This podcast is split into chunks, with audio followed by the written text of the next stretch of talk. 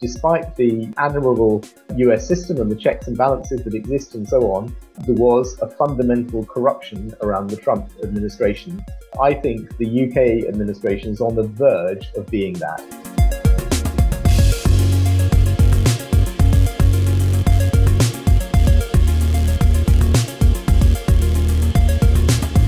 Welcome to a new episode of Kickback, the global anti corruption podcast. My name is Christopher Starke. On today's episode, we are thrilled to welcome Robert Barrington on the podcast. Robert is a professor of anti corruption practice at the Center for the Study of Corruption at the University of Sussex in the United Kingdom. He's also the former executive director of Transparency International UK. In the interview with Matthew Stephenson, they take a deep dive into anti corruption legislation in the UK, including the Bribery Act and the Unexplained Wealth Order. Have fun with the interview.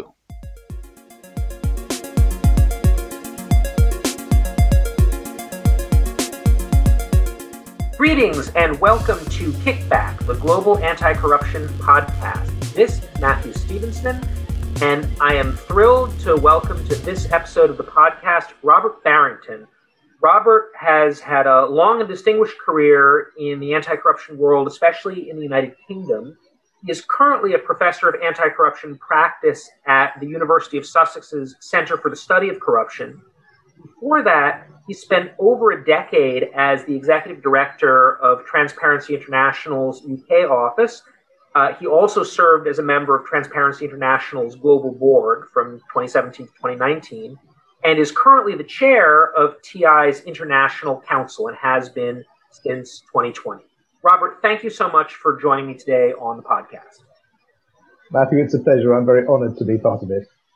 Terrific. Well, maybe you can start out by telling me and telling our listening audience a little bit more about your own background. How did you come to be interested in anti corruption and involved in uh, the anti corruption movement?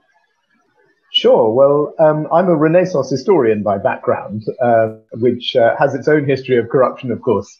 And in the 1990s, uh, I was working for an environmental organization. My passion was really uh, in international development and the environment. And then I went to work in the City of London, the finance district of the UK, and the sectors that I had to cover included extractives, defense, aerospace, pharmaceuticals, and tobacco. And covering those sectors at that period, you couldn't but be interested in the subject of corruption it was just beginning to be realized by companies as a risk, partly because of the greater FCPA enforcement. And I'd always felt that because I came from an NGO into the city, I was really working in the city undercover, just trying to work out how on earth global capitalism worked, and uh, with the thought that after five years I would leave and do something uh, better with my life. And uh, in fact, after six years, um, I started looking around for something else and uh, had a short list of organizations I really thought it would be interesting to work for, and TI was uh, top of that list. So I uh, had a conversation with TI and ended up at TI UK and uh, stayed there, as you said, for uh, over a decade. So I want to ask a lot of questions about your tenure as the TI UK executive director, but before I do, something you just said was was really interesting, and I think even though we've known each other for a little while, I hadn't really thought about that much, which is that you spent six years in the city of London in finance, basically. So you came from the NGO world into the, the financial world and then back into the NGO world. I think you were sort of half joking as being in the finance world undercover, as it were. But can you say a little bit about what you took from that experience to your work in the NGO world? I mean, many people who work in NGOs, whether they're anti corruption NGOs or environmental NGOs or what have you, don't have that kind of background working for six, year, six years in one of the industries or several of the industries that are often the, the target of concern. So, did that in, in some important way shape your perspective or cause you to think about these issues maybe a different way than you would have thought about them had you not had that experience? Yeah, I think very much so. I worked in an asset management company in their um, governance and sustainable investing division, and um, we invested in companies all around the world. And I suppose, you know, one big thing I took from that was um, an in-depth understanding of how the private sector operates. What are the drivers? What are the motivations? Uh, what companies can and can't do, what they can achieve. I think that's been really important in terms of engaging companies subsequently and trying to persuade companies to improve their behavior, but also when talking to government to do that with the, um, I think, the self confidence of knowing that you're talking sense about what the private sector's limitations and opportunities are. And, you know, I guess for me, that was probably the biggest thing about going to the city. When I left Oxford in the 1980s, loads of my contemporaries went into the city. And I always had this question, you know, was I good enough? How did I compare to them? And then I went to work in the city and I realized exactly what it was. It was a load of very bright people who were making loads of money and generally with uh, not very strong sense of principle. But they did have one principle, which is that uh, this sort of um, emphasis on shareholder value and the importance of getting returns from companies. And they were, as shareholders, pressing companies to do that. And I, at the same time, saw very good people within companies who felt under pressure from the shareholders to get those returns on investment and not necessarily take into account those other factors, the what are now known as the ESG, the environmental, social, and governance factors. So I can see that you know sort of uh, trade-off between what investors were pushing for and what companies felt they uh, needed to deliver, and good people in companies who were probably a bit, little bit caught between the two. So uh, you know I think you learn a lot by being in that kind of environment. And the crucial thing is not to get sucked into it and uh, convoluted by it so you can escape eventually. So you did escape, and you escaped to Transparency International's UK office. And again, you were there for over a decade, I think almost exactly 11 years. And a lot happened in that time. Tell me a little bit, if you can, about what you came into that position thinking that you were going to do. What were the main agenda items on, on, on your radar screen at the time you started? And then maybe, if you can, talk a little bit about how things changed over the course of your 11 years in that position. Because a, a lot was happening, a lot was changing in the anti-corruption community and the world generally between 2008 and 2019. Yeah, a lot was changing in both TI and in the world in general, and in the world of uh, corruption and anti-corruption um, studies and practice. And uh, when I came in, uh, the TI office in London was tiny. I was the um, the third full-time employee, and when I left, it was uh, about 55 people. So there was a huge uh, you know, just as a kind of management studies issue, it was really fascinating to see organizational growth.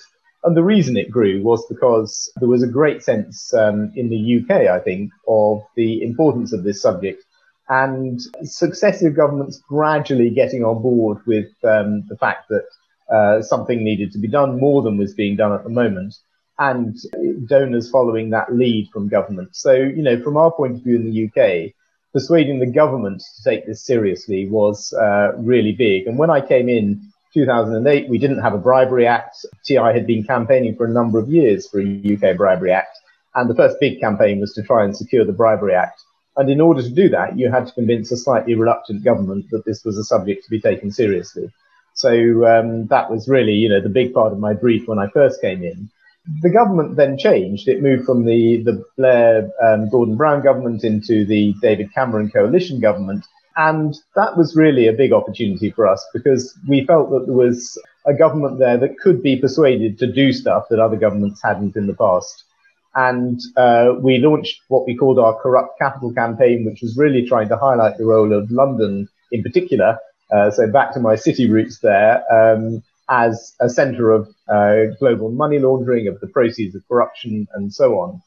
And eventually that caught the um, attention of the Cameron government. And uh, then the sort of uh, apotheosis, as it were, was the anti corruption summit in 2016, almost exactly five years ago from the date we're recording this. And from that anti corruption summit came a, a, a, lot of other things that we would. Um, had campaigned for and really hoped to uh, to get done unexplained wealth orders, a UK national anti-corruption strategy, the uh, new impetus to the beneficial ownership transparency campaign, um, a large number of those things. So it was, you know, a huge era of change in the UK's approach to corruption and within TI as an institution in the UK. Perfect. So I want to ask you about all of those things, but maybe we should start with that first thing that you said was your highest priority agenda item right when you came in, which was the UK Bribery Act. So of course, the United States had enacted its Foreign Corrupt Trans- uh, uh Foreign Corrupt Practices Act back in uh, 1977. There, the OECD convention, to which the UK was a party, came into force in the mid 1990s. But of course, the UK claimed, I gather, that it was in compliance with its obligations under that convention because of a bunch of laws that it already had on the books, some of which were a century or more uh, old. And Transparency International and other advocates did not think this was satisfactory and, and pushed for a new statute, which you eventually got, which in some ways goes beyond the US FCPA in terms of it, at least its potential uh, sweep. So I know you've written a little bit about this before. You wrote a piece on on uh, the Global Anti-Corruption blog that I uh, run a little while back about this, but I think it would be really useful to talk a bit about how that campaign worked. I mean, ultimately, it's not like TIUK single-handedly did this or anything like that, but but you and your organization did play a significant role in lobbying for this legal change that the government was initially at least reluctant to embrace. So, what were the ingredients, would you say, of the successful strategy? Maybe, even though every situation is different, I imagine some people listening to this podcast are in their own countries trying to think about the best way to lobby their own governments to undertake similar sorts of dramatic uh, or at least substantial legal reforms. What, what lessons did you take from this experience in terms of what can make this kind of anti corruption lobbying effort successful? Yeah, it's worthwhile saying that I, I got a lot of um, unjustified praise myself for leading that Bribery Act campaign. In fact, it was really, you know, the work of loads of people around TI and before I joined the organization, as well as a coalition that uh, in the nature of these coalitions, it was a very small coalition initially, but it grew quite substantially as success was in sight. But if I look back at the years before I joined TI, TI had done some things really well. So uh, first off, it can it maintained very good um, active discussions with the OECD and the external pressure from the OECD Anti-Bribery Working Group and Mark Pieth were really uh, critical. Mark Pieth, the chair of that um, Anti-Bribery Working Group at the time, they were really critical on uh, creating external pressure on the UK. Within the UK, the process stalled because the government um, really wasn't very interested, but there were a couple of significant things. The first was that uh, there was the BAE Systems scandal, BAE accused of uh, paying large bribes to Saudi Arabia for its Al Yamamah contract. And that really gained a lot of public attention. And uh, one of our coalition partners, the Corner House, was uh, playing a big role in that in terms of taking judicial reviews of the government's um, uh, position in some of those issues. So that was very important, the, the, that particular scandal. And timing these things around a scandal is hugely helpful because it really does give public attention impetus. It means politicians feel they have to do something. But there was a sort of slightly intellectual argument to be won as well, which is uh, what does a good modern anti-bribery law look like? And the government had claimed for a while that um, uh, it was actually not really possible to uh, improve on the current British laws, even though there were no prosecutions happening under them. And TI's sort of um, real campaigning coup, I think, was it commissioned some professional uh, parliamentary draftspeople to uh, to write a new law and it got a group of um, good lawyers around the table to sort out what a new law would look like. And this was introduced as a private member's bill into uh, the House of Commons and the House of Lords. So it, it, sort of took away that argument. It's impossible to put this into um, modern legal language. Then there was a law commission report which um, uh, took those ideas and took them forward into what became the Bribery Act. So I think the combination of scandal, coalition, and uh, drafting the law, so uh, you won the intellectual intellectual battle, was really crucial.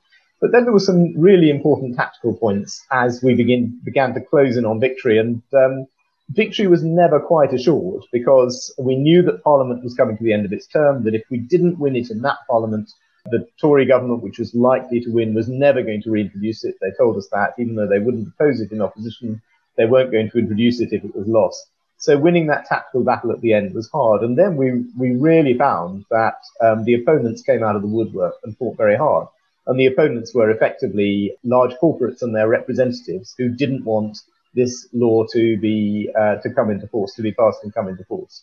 So um, we played a sort of parliamentary tactical game with them. And what we found was that TI had huge number of allies within Parliament that we never really knew about before. But um, you know, I spent weeks on the phone to um, MPs and members of the House of Lords, trying to speak to everybody I could. We produced numerous briefing papers um, trying to undermine the opposition arguments. And eventually that proved successful, but it really was on a knife edge. It passed um, I think a day before Parliament uh, was prorogued, as it's called. It came to an end before the election.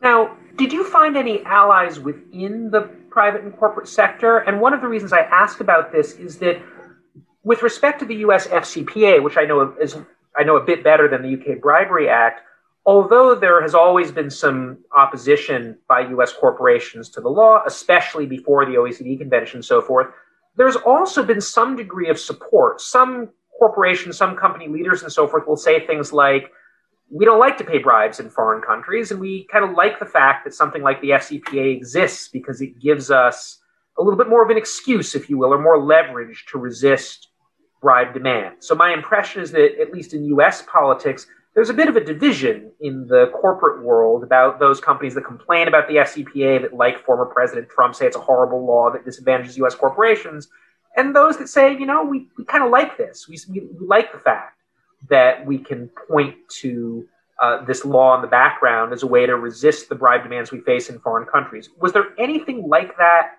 dynamic in the debates leading up to or following the enactment of the UK Bribery Act, or in the UK was it pretty much the corporate sector was lined up down the line, kind of staunchly against the new law? Well, I had hoped, uh, coming out of the city and with quite a lot of contacts in the corporate world, I had hoped that we'd precisely be able to pursue that strategy of finding the, the corporates that were supportive. And it turned out that we just couldn't do that. In fact, there was one point at a critical moment in the campaign when we wanted to try and get uh, a letter in the Financial Times signed by CEOs of large companies in support of the Bribery Act. I rang around everybody I knew, all the, you know, all the, all the contacts in uh, chief executive offices, sometimes the chief executives themselves, I managed a grand total of two, one of whom was the CEO of the former company I'd worked for in the city, who I, I knew I could strong arm into it. So uh, that was a failed strategy from our point of view.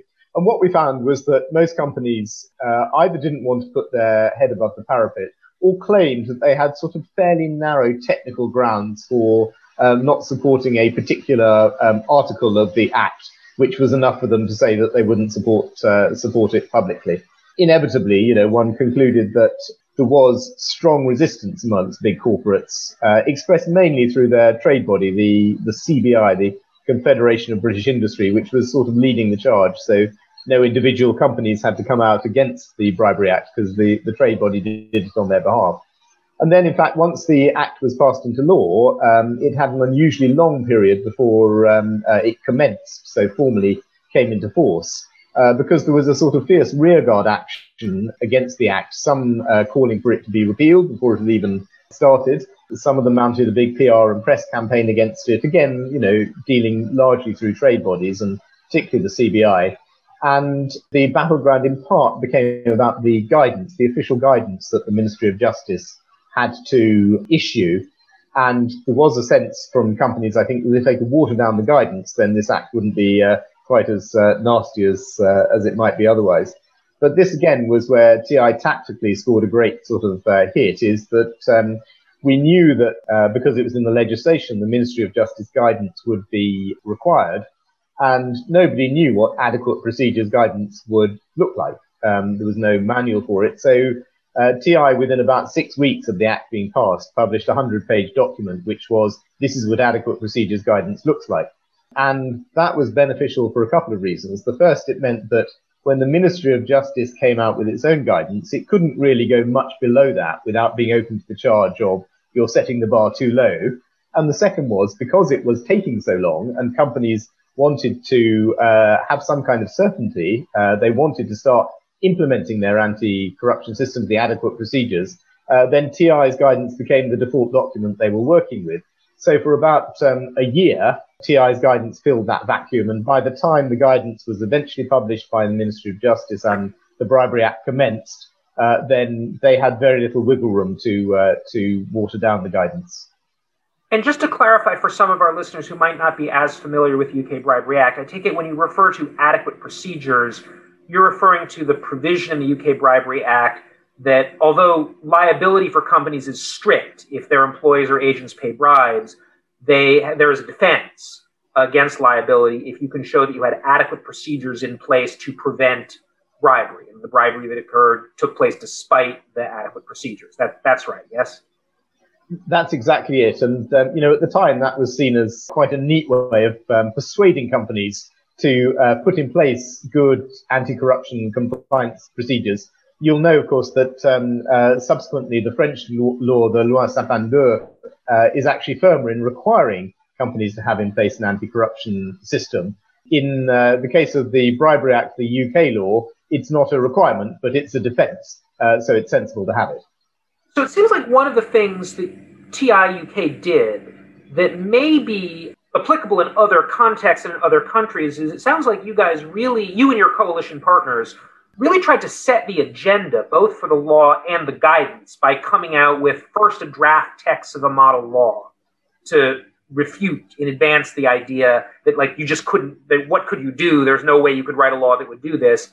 And then subsequently drafting the guidance to basically set the agenda for this is what corporations should be expected to do. And so instead of just saying in general terms there should be law and there should be guidance, you guys came out with, as if you were the legislative drafts people or the ministry, the, the text. Did I have that basically right? This, this was a big part of the strategy. Yeah, that, that was very much it. I mean, it was really clear that we were completely outgunned in terms of resources by those who wanted this law not to pass or wanted weak guidance. You know, they, they hired PR agencies, they had big corporate resources behind them. They were able to um, have articles in the press that, you know, we, we never quite managed. But we had some advantages on our side. We felt we could win the, the sort of the battle of ideas. And in this space, you know, winning the battle ideas was a big part of it because actually the detailed text of the legislation and of the guidance was effectively a battle of ideas. So we decided we, we couldn't, you know, match the firepower of the big corporates in terms of the lobbying. But what we could do was win the battle of ideas and then try and get that to um, win the day with those who were prepared to listen. And there was great support from the civil service, I should say. So, you know, the civil servants who were drafting the law and were um, responsible for the guidance were very receptive to the ideas. And I don't want to say that the entire corporate sector was, um, you know, on, on, the side of evil in this because clearly there's you know there there are lots of nuances position uh, nuances of position. There were some corporates that had just set their stall against it, and there was um, no way of persuading them. Even in the companies that were um, very strongly against this through their lobby group, the CBI, we found really good individuals, often compliance experts, who were very receptive to what we were talking about. Uh, so although their companies publicly wouldn't uh, come out in support of the Bribery Act, we felt there was some kind of level of internal common sense and support, which once this was all done and dusted would prevail. And indeed, that's what happened. You know, when uh, the act was passed and the guidance was published, we were able to work very constructively with uh, general counsels, heads of compliance, those kind of positions uh, to make sure that uh, the act worked in practice. Speaking of the act working in practice, that's exactly the thing I want to ask about you next, which is that we've been talking about uh, the campaign leading up to the enactment of the UK Bribery Act, but it's been around for over a decade now. And I'm interested in your perspective as someone who obviously follows these issues very closely uh, and who was deeply personally involved in the creation of this thing in the first place. How well do you think it's worked? Looking back on over a decade of the UK Bribery Act in practice, how would you assess its overall performance? Where do you think uh, it's shown strengths and effectiveness, and where do you think there is room for improvement or maybe some disappointment? I think the first thing to say is that um, I'm in no doubt that the UK and the world in general is better off with it than without it. So I think it's important to have it there.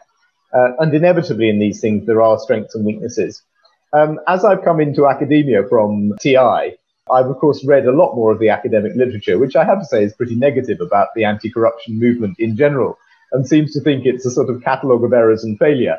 And I don't share that view. So, you know, I'm probably more optimistic than you'll find uh, some of your interlocutors on this, uh, this podcast.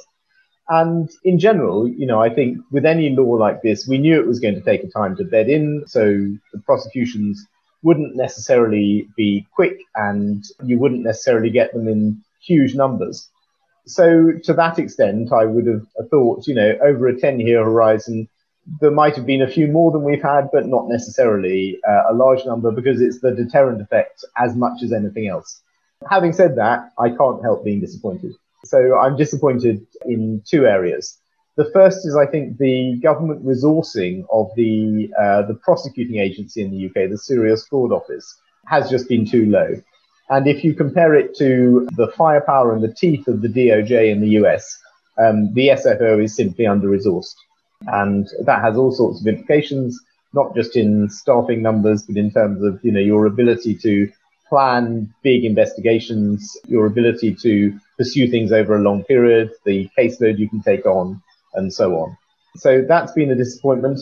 I think the big disappointment has also been a lack of prosecution of individuals. The very first prosecutions under the Bribery Act, which of course corporates opposed because they thought it was aimed at them, them the first three were all of individuals uh, accused of uh, paying bribes within the UK. Uh, and each of those individuals received a jail sentence. They weren't, you know, CEOs of big corporates paying large bribes uh, overseas. They were a student, a taxi driver, and a court clerk, and they all got jailed. And yet, uh, we see big cases like the Rolls Royce case settled through a deferred prosecution agreement where nobody has gone to jail. So for me, this is, you know, a fundamental problem in the system is that, yes, of course, you need to uh, punish the large corporates, fine them, uh, hopefully introduce a debarment regime, which is far too weak in the UK. But ultimately, you've also got to understand that individuals are responsible for this. A company is simply an entity on a piece of paper. It's made up of individuals, and they were the people who committed the crime. And if they're not held to account, then I think the system fails.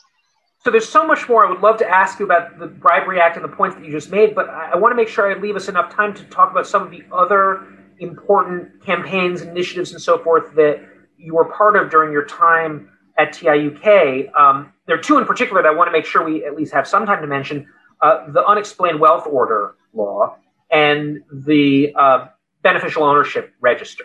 So let's uh, let's start with unexplained wealth orders. Some of our listeners likely know immediately what I'm talking about, what you're talking about when you say unexplained wealth order UWO. Other people might not be as familiar with it. So can you provide our listeners with a little bit of background on unexplained wealth orders what they are, where they came from, why you and your colleagues at TIUK and elsewhere thought that uh, they were important as a mechanism to create in fighting corruption and associated wrongdoing. The crucial background to this is, as I mentioned earlier, that TI UK had um, started a corrupt capital campaign in which we determined to look at what was the proceeds of corruption that were flowing uh, through the UK and the overseas territories and the Crown dependencies uh, where was the money ending up? How much was it? Uh, all those questions. And we were pretty shocked by what we found. You know, we knew that London, increasingly amongst the TI chapters around the world, was getting a reputation for being the place that the kleptocrats from those countries were sending their money. Not exclusively London, obviously other places as well, but London was certainly a big destination. So we felt we ought to look into it. We did look into it, and we found uh, that it was happening at a very large scale under our noses and apparently nothing could be done. And one of the reasons nothing could be done, whenever we talked to the authorities in the UK, is they said, uh, well, unless there is a conviction in the country of origin for corruption, we can't touch the proceeds that are here in the UK. So we set out to resolve that problem. And it happened that in UNCAC, uh, the UN convention, there was uh, an illicit enrichment provision and so we started uh, a task force of uh, eminent uh, legal minds and civil society in the UK to look at what an illicit enrichment law might look like in the UK. And I was anticipating that uh, this group would come up with the idea, yes, the UK needs an illicit enrichment law. In fact, Jeremy Horder, very eminent uh, legal professor at the LSE, who was had chaired the Law Commission report on the bribery bill, uh, came up with this great idea of unexplained wealth orders, he felt that that was going to be um, more winnable politically in the UK and it was a, a, fairly elegant legal solution. And the idea behind it is that if you're unable to explain where your wealth comes from, uh, and there are reasonable grounds for suspicion uh, that it is of um, corrupt origin, then the assets can be frozen, and you then have to prove that the wealth was legitimately obtained. So, having been through this process with uh, this task force. We came out with a report. We played it into uh, the government around the time of the anti-corruption summit. So it was very good timing because the government was looking for new ideas. And uh, a year later, it became law in the Criminal Finances Act. Uh, so the UK now has this provision for unexplained wealth orders. Uh, I'm sure your next question will be how well has that worked? But the first tick in the box is a bit like the Bribery Act. At least we have the law in place. You you read my mind. Uh, we don't have as much experience now with the unexplained wealth order law as we do with the UK Bribery Act. The UK Bribery Act we've had for over a decade. The unexplained wealth order law has only been around for I guess three or four years now, roughly.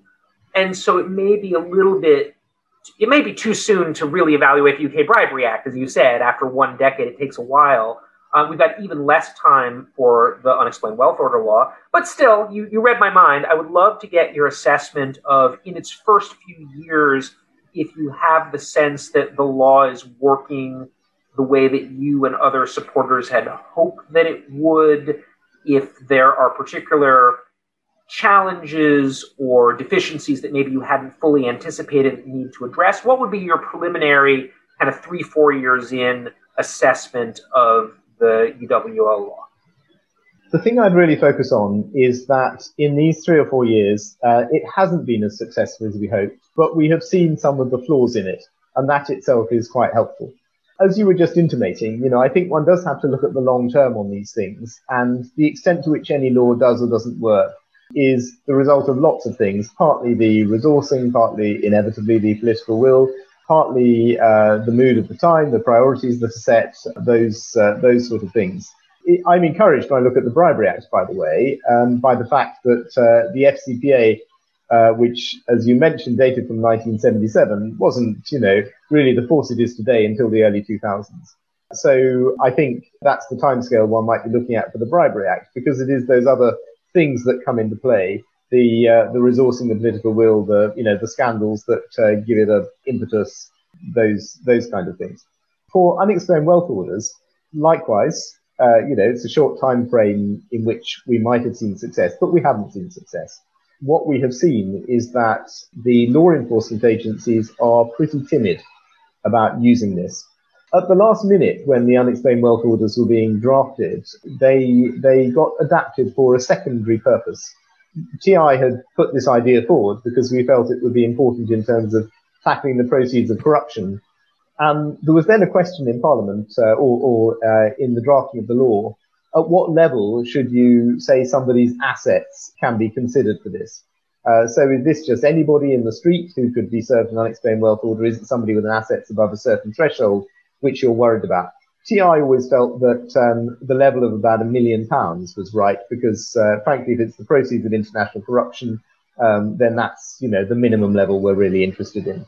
That actually got reduced in the legislation to fifty thousand pounds, and the reason for that was because the law enforcement agencies felt this could be a good weapon in their parallel fight against organised crime. And there might well be organised criminals that uh, they could get within their net if the threshold was set that low. So I think it's quite possible that this will prove to be a very effective tool against uh, organized criminals in the UK, even though it hasn't been widely used for that. And it will be less successful against the kleptocrats uh, who were its original sort of um, purpose. And the big reason for that, when you talk to law enforcement agencies in the UK, is that they are timid, uh, that the ones that they have tried so far, there's been a lot of pushback by the lawyers uh, of the, the said kleptocrats who uh, will unpick the uh, the case that has been made in you know in every detail, any slight hole in it, any doubt they can sow in the judge's mind, they will sow because ultimately this uh, isn't you know it doesn't go to jury trial. This is a decision by a judge. So uh, what we have seen is that effectively the UK law enforcement is vastly outgunned by the the power and money of the kleptocrats hiring top uh, London legal um, representatives to undermine the case put forward by law enforcement agencies. So this is a problem in the system. To me, it raises a question that's always been going around in my mind, which is what's the role of these so-called professional enablers in this? The law firms, the accountants, um, not just the estate agents who are often in the um, in the focus on this, but really, you know, those who I, I would expect would proceed with a certain measure of professional ethics and integrity. So particularly lawyers and accountants who, for whom, you know, those are meant to be a guiding star in their professions. So I think there's an important piece of work to be done in the UK and I'm sure in other jurisdictions, uh, specifically about um, the professional ethics and integrity of lawyers and accountants when taking on some of these vastly dodgy clients? Yeah, that, that raises a whole set of interesting questions, which I'd love to ask you a little bit more about. Um, I, have to say, I'm, I'm very sympathetic, uh, very much in agreement with your general statement that the so called professional enablers and middlemen need to be mu- much more the focus of scrutiny.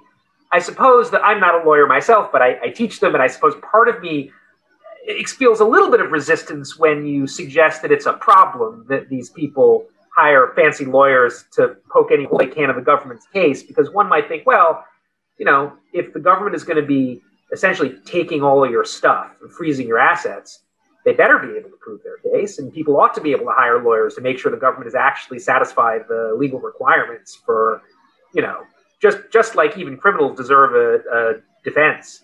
Uh, I would imagine. I mean, I guess I'm saying, don't you think there's a little bit of a difference between lawyers facilitating clients doing illegal things, uh, which obviously should be targeted, and you know, lawyers putting the government to their proof and trying to find any weakness in their argument that, in fact, the assets in question are the product of unlawful activity? I think you're quite right that um, you don't want a society in which the state can just see, uh, uh, seize your stuff. On the other hand, if you have stolen it in the first place, you would want the state to get it back for the people you stole it from. And that's the problem that we're faced. So, you know, I think uh, I'm disappointed by the fact that uh, some of the top London law firms represent these people and not only represent them, um, they will uh, fight hard against civil society and the media and bloggers, people who will put out their client's name in the public domain and accuse them quite rightly, or not accuse them, but actually highlight where they have acted corruptly. I mean, you know, I myself, as the head of TI, we were sued three times, and uh, we were pretty innocuous compared to lots of the um, the activists out there. And it's nasty. You know, you don't want to be sued. I felt there were times when um, I was concerned that uh, the whole house was going to come tumbling down because we couldn't afford the um, the legal fees luckily we had great pro bono lawyers, uh, libel lawyers who um, who helped us out. But uh, you know that's the privilege of being in TI. You have access to uh, to those people. And you know I don't want to write off all lawyers by any means because lawyers have been fantastic in the anti-corruption cause. But uh, there is a cadre of uh, lawyers who certainly put uh, the goal of protecting their clients' interests far above the goal of the rule of law about what is right and wrong above the interests of those from whom the um, assets have been stolen in the first place. And frankly, I think that's wrong. And uh, we need to work out what to do about it. Of course, uh, those professional enablers, the lawyers um, who do this, and it's by no means all lawyers, but those who do it, always have the defense. We're operating in the interests of justice. Every person needs a defense. Uh, every person has a right to a defense. And of course, one has sympathy for that argument. It has to be the right argument that every person has a right to defense.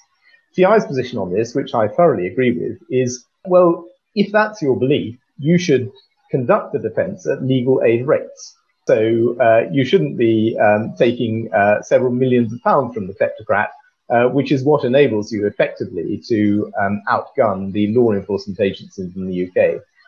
The system at the moment is that uh, if you're a corrupt kleptocrat with money in London, you can buy better justice, and that cannot be right. And no argument here. That strikes me as a, as a general problem with legal systems from top to bottom, but but certainly a, a problem that's present here.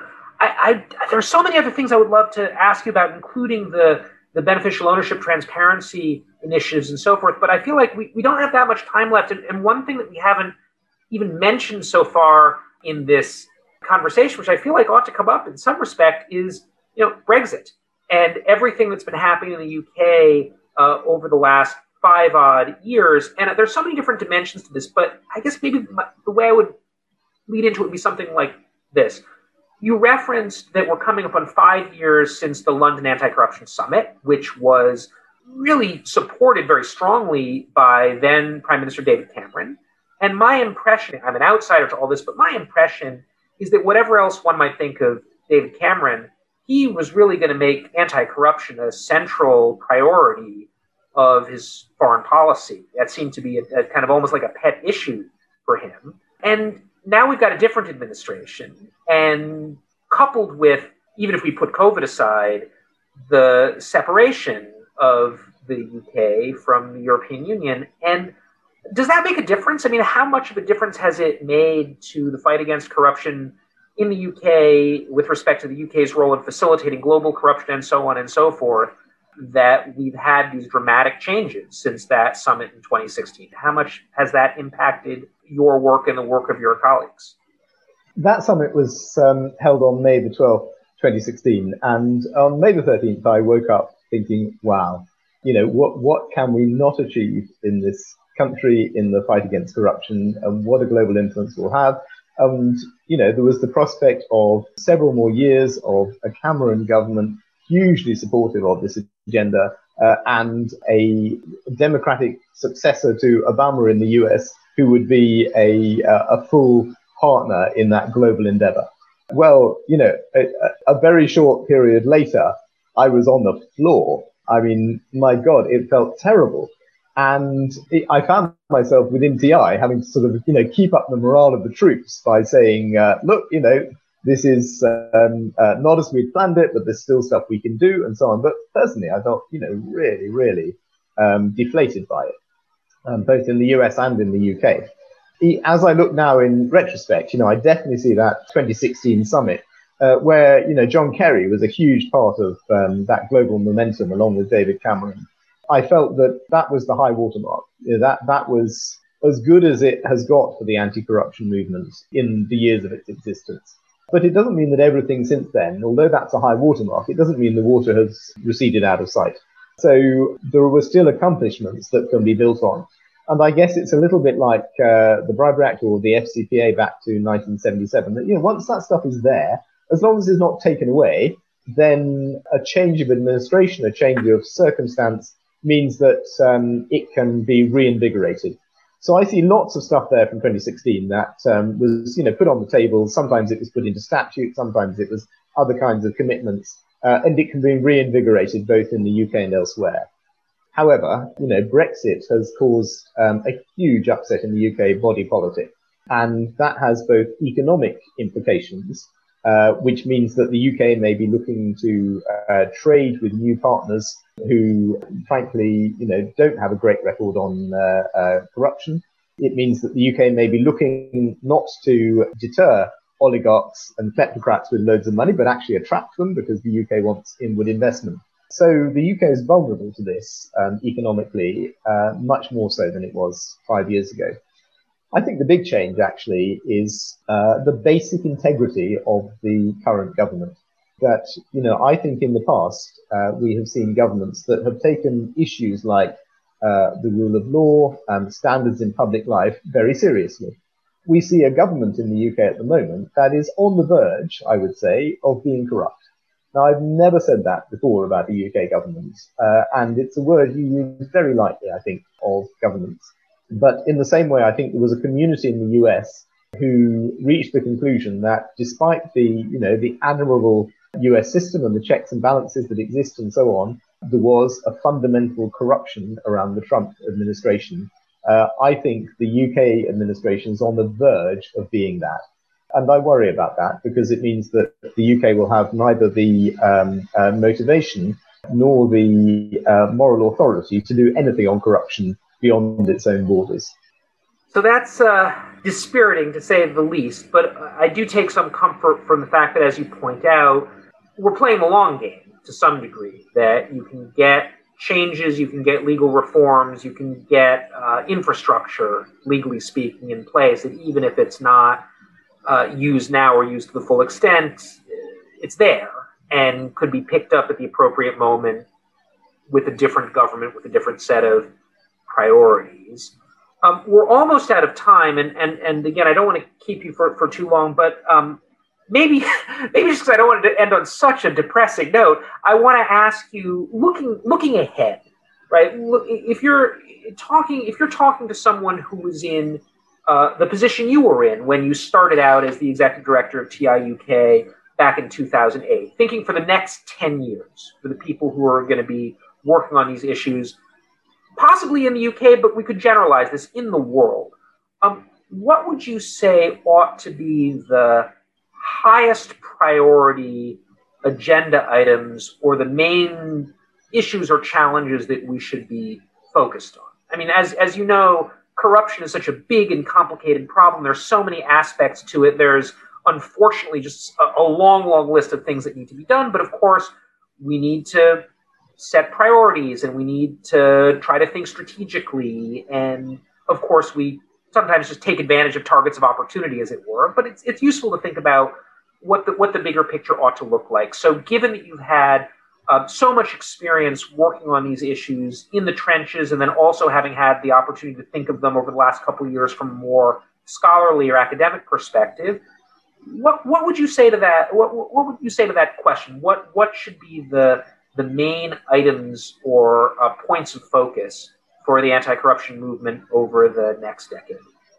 That's a tough question, Matthew, because uh, the truth is that the forces ranged against um, the anti-corruption movement are probably stronger than they have been for a while. And you know, the the rise of authoritarian governments, of corrupt populists, of uh, kleptocrats, uh, their capacity for repression using new technologies, the suppression of civil society and the media. You know, this is this is going to carry on as a trend uh, the next decade. I think we can be certain of that. So, you know, my response would be to find out what our strengths are and build on our strengths, because we know that there are those countervailing forces that are going to be pretty damn hard in the next decade. One of our strengths, I think, is the fact that although there is you know, a debate about cultural norms and corruption and so on, everywhere I go in the world, citizens hate corruption. And that has to be something that we always keep hold of ordinary people suffer from corruption. It magnifies inequality and injustice, all the things that we all know about. Um, and so people dislike it. So, you know, I think there's uh, a big opportunity amongst citizen voices. Now, in lots of countries, that will be irrelevant. In North Korea, citizen, voice, citizen voices against corruption, you know, that's not going to be your winning strategy.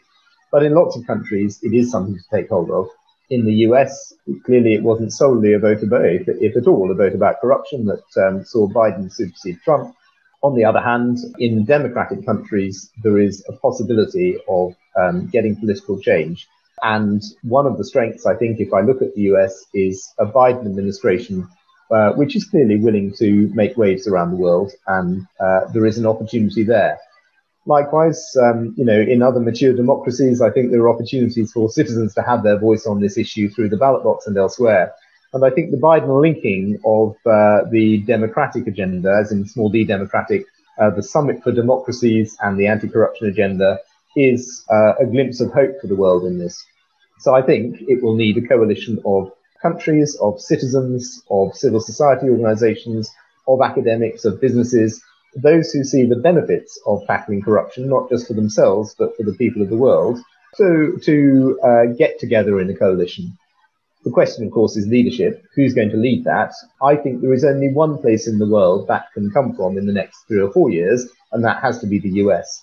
So uh, I'm, you know, along with lots of people, I'm, I won't say disappointed in um, what the Biden administration has said to date on kleptocracy and corruption but I'm certainly waiting in expectation uh, that it will do something pretty substantial because I think that is one of the big hopes that we've got.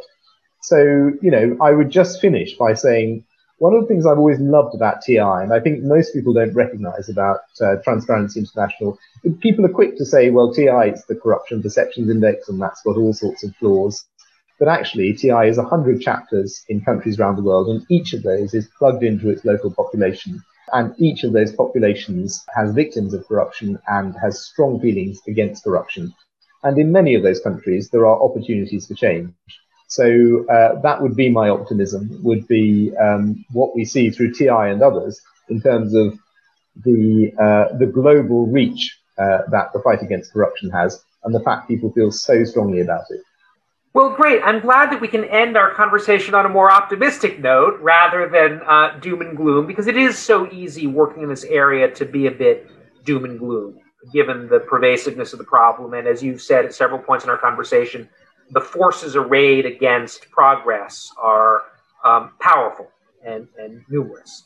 Um, but I think it's uh, worth taking to heart what you've said uh, about the need to take the long view and to build that foundation, and also what you just said about keeping in mind the fact that citizens around the world uh, hate corruption. They don't like the fact their governments are corrupt. They resent the fact that, that, that people who are powerful get special privileges and can enrich themselves at, at, at uh, the expense of ordinary uh, men and women. So it's uh, it's good to know that that we at least have that on our side. Um, thank you very much for taking the time to speak to me and to all of our listeners today on the podcast. Again, my name is Matthew Stephenson, and our guest today on Kickback has been Robert Barrington, uh, formerly uh, for over a decade the executive director of Transparency International's UK office, and currently a professor of anti corruption practice at the Center for the Study of Corruption at the University of Sussex in the United Kingdom. Robert, thank you again uh, for sharing your time and insights with us today. Thank you, Matthew.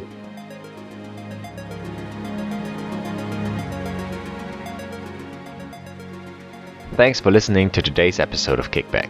If you want to learn more about Robert's work at the Center for the Study of Corruption, check out the show notes of this episode.